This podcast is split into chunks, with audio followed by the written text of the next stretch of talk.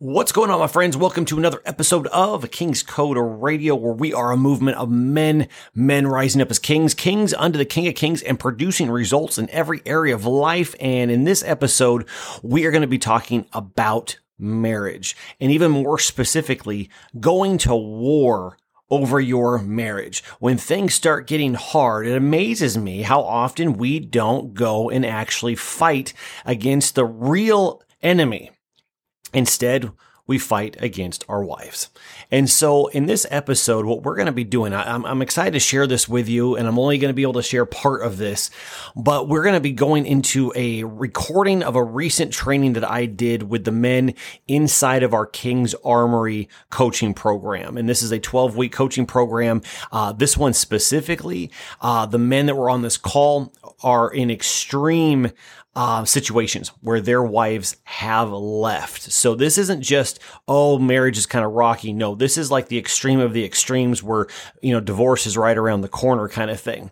And so my hope is that you're going to hear this and uh, implement so you don't even have to get to that phase. But know this, if you are in that phase where your wife has left or checked out emotionally even, um, we tend to try to fix things and yet we fail to recognize that there is also very much a spiritual aspect of this as well. So we're going to be, uh, I'm, going to be basically showing you clips and, and, giving you clips from this about an hour, hour and a half training. Uh, I can't give you the whole thing because obviously this was under uh, behind closed doors on a paid event, but I want to give you enough to where you can take and start to implement and really recognize that you are not going to be able to fix your marriage without the doing things in the right order. And, and the number one order is taking care of things spiritually first and then implementing on, on more of a physical level. So anyway, uh, sit back, relax, get your notebook out because you're going to want it. And, uh, I'll, I'll recap everything at the end of these clips.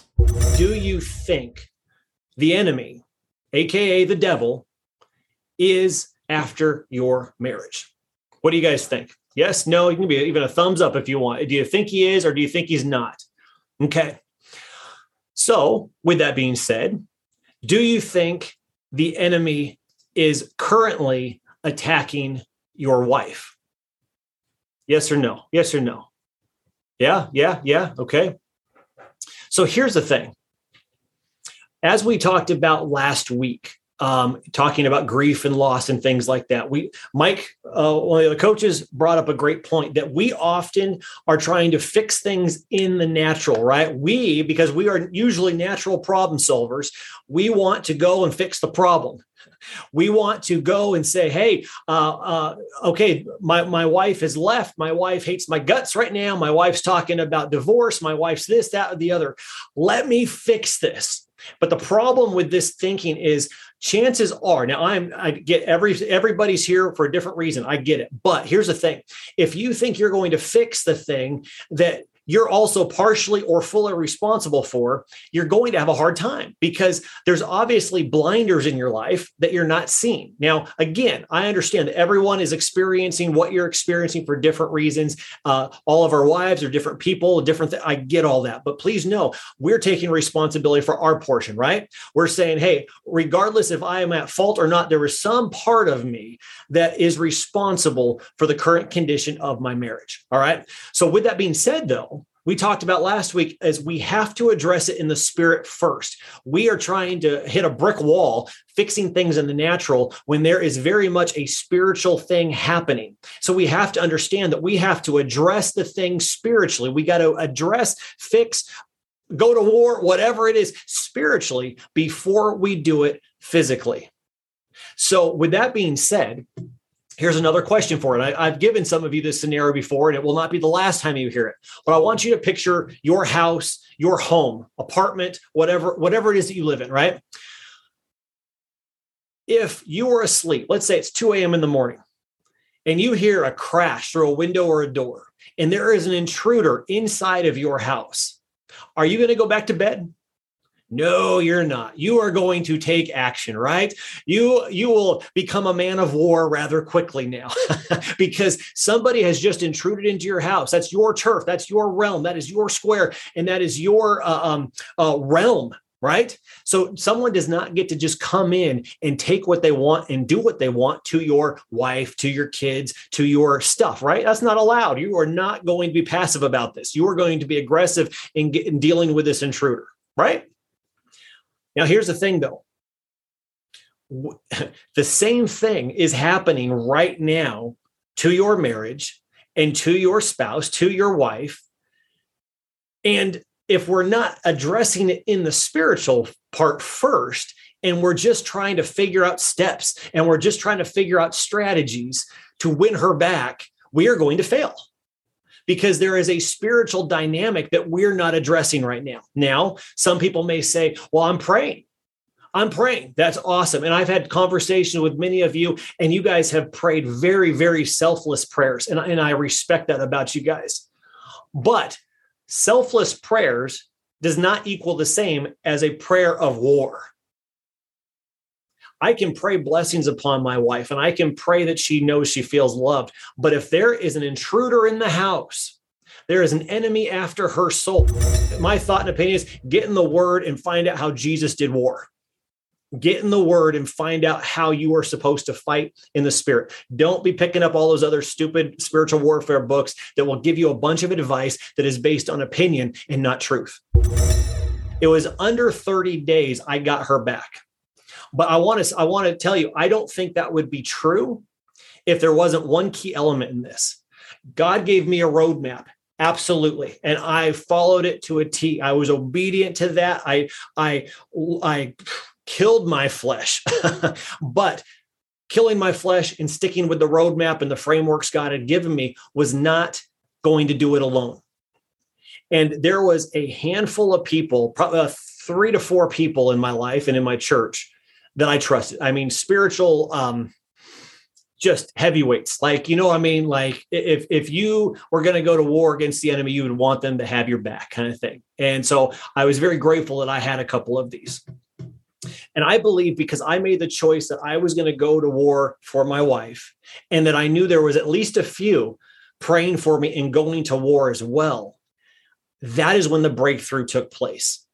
Now, the frameworks that, that God had shown me, the roadmap God had shown me, the, the everything else was all extremely relevant. And it was allowed me to war and still do the other things and not do the other things that God directed. But here's the thing it was because we addressed things in the spirit, because there was so much hurt and pain and deception in my wife during this time that there was nothing that I could say or do to fix it. I mean, nothing. And I'm sure you guys have experienced this. You try to say the right things, you try to do the right things, and nothing is working because there is a spiritual problem that needs to be addressed first. I find that there seems to be a common thing, and I want to get this out of the way, and then we're going to start diving into some stuff here. What I've found is often if a wife leaves a marriage, uh, usually there is much hurt and pain and maybe lack of trust um, that has taken place. There, there's a lot of hurt and pain typically.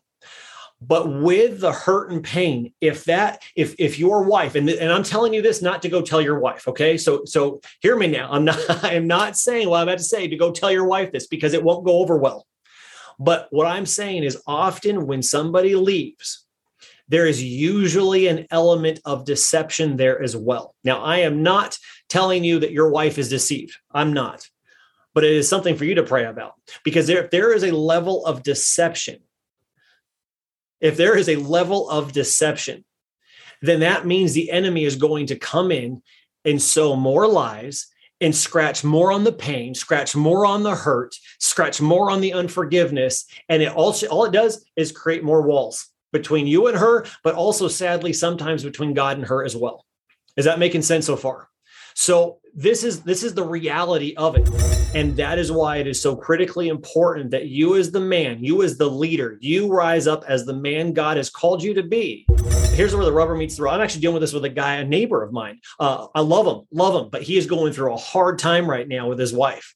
And I keep telling them the same thing. And the same thing I'm telling you. If you don't focus on you and Jesus and get right with Jesus, where you are running to the Lord and, and getting his opinion, if she comes back? And what if she comes back and there was more garbage that took place during this time? How are you going to handle that? You're not. So that's why this time right now is hard and as painful as it is, it's also an opportunity for you to grow, die to yourself, allow God to rise you up into the king that he has called you to be. And that should be the target for each and every one of you. It is not about winning her back. It's about you answering the call that God has for you and trusting Him to restore the marriage. And that's why we got to get our thinking straight on that. So, usually, when deception happens, then temptation will happen. Now, this is also very true with us guys. So please don't think that I'm just talking strictly about the wife, but this is the, the common thing that I've seen is when deception happens, temptation then happens because, hey, you're deceived. Anytime that we fall into temptation, we are we are literally allowing deception to rule in our life at that moment in time. We justify it. We tell ourselves stories to justify why we're doing this stupid thing, but yet we do it, don't we? Yes, we do. Okay, so so with that then happens is after deception and after temptations comes accusations. Accusations. And this is something that becomes detrimental to your wife as well as us if we don't know how to handle it. Because see, the Bible says the devil is the accuser of the brethren, right? And that is what he loves to do is accuse. So if there is hurt and pain that is not being dealt with with the Lord, and there is deception and there is then possible temptation what better thing to come next is than accusations to pile, to pile on guilt to pile on shame to pile on everything else that will now prevent either us or her to run to the lord and deal with it right and so, this is why it is so critically important that we make sure that we uh, are quick, that we are the men that run to God, not to people, that we run to God and get his opinion and not just count on everybody else's opinion. Because as you guys have all probably learned by talking to friends and family and well meaning people, they've given you probably lousy advice and some of this stuff when it comes to your wife. How many of you have heard, just leave her, you'll find someone better? Oh, what are you waiting for? Why are you even talking to her? Ditch her. There's better people out there. You hear all of this stuff, but then it comes down to this, and that is, but I am still in covenant with this woman. Uh, Luke uh, 1019 that we've been given power to tread upon serpents and scorpions and over all powers of the enemy get it all powers of the enemy and nothing by any means shall hurt you. Then we continue to go into ephesians chapter 6 and you guys know it where it talks about putting on the armor of god. But i want to focus on the first uh, three chapters when it starts talking about that which is starting in verse 10 it says finally my brethren be strong in the lord and the power of his might. Put on the whole armor of god that ye may be able to stand against the wiles of the devil. For we wrestle not against flesh and blood, but against principalities, against powers, against rulers of darkness of this world, and against spiritual wickedness in high places. Now, you guys know these verses. I'm sure you've heard plenty of sermons on these verses, but here's the thing it goes to reiterate that there is a spiritual thing happening, and we got to make sure that we're not just trying to address it physically in the natural. Okay. So our battle is against these principalities, powers, rules, the these these demonic forces that's trying to divide and conquer your marriage. So you've got to get in the word. You've got to be a man of the word. You got to get into it. I've challenged many of you read the book of James, read Psalms 119, get a love for the word of God, get that desire, get that hunger for the word. Because if you're, if the word is not in you, you're really asking for trouble. And we cannot be men or kings that's ignorant in the word of God. We have to know what God says. It's a part of getting to know him. And not to mention, when opportunities arise, now you got to say, all right, all right, opportunity. This is an opportunity to walk out my faith. This is an opportunity to walk out in truth. Do I really believe when, when the Bible says walk by faith, not by sight? Oh, that's fun to quote, but it's another thing to live it, isn't it? But you got to get a little righteous indignation over it. No, this is not, a, it's no different. In fact, it's probably worse than somebody physically breaking into your house. You got. You got an unseen force that's messing with you and tearing your family apart. And yet we're okay sitting back watching Netflix and just waiting to see what happens.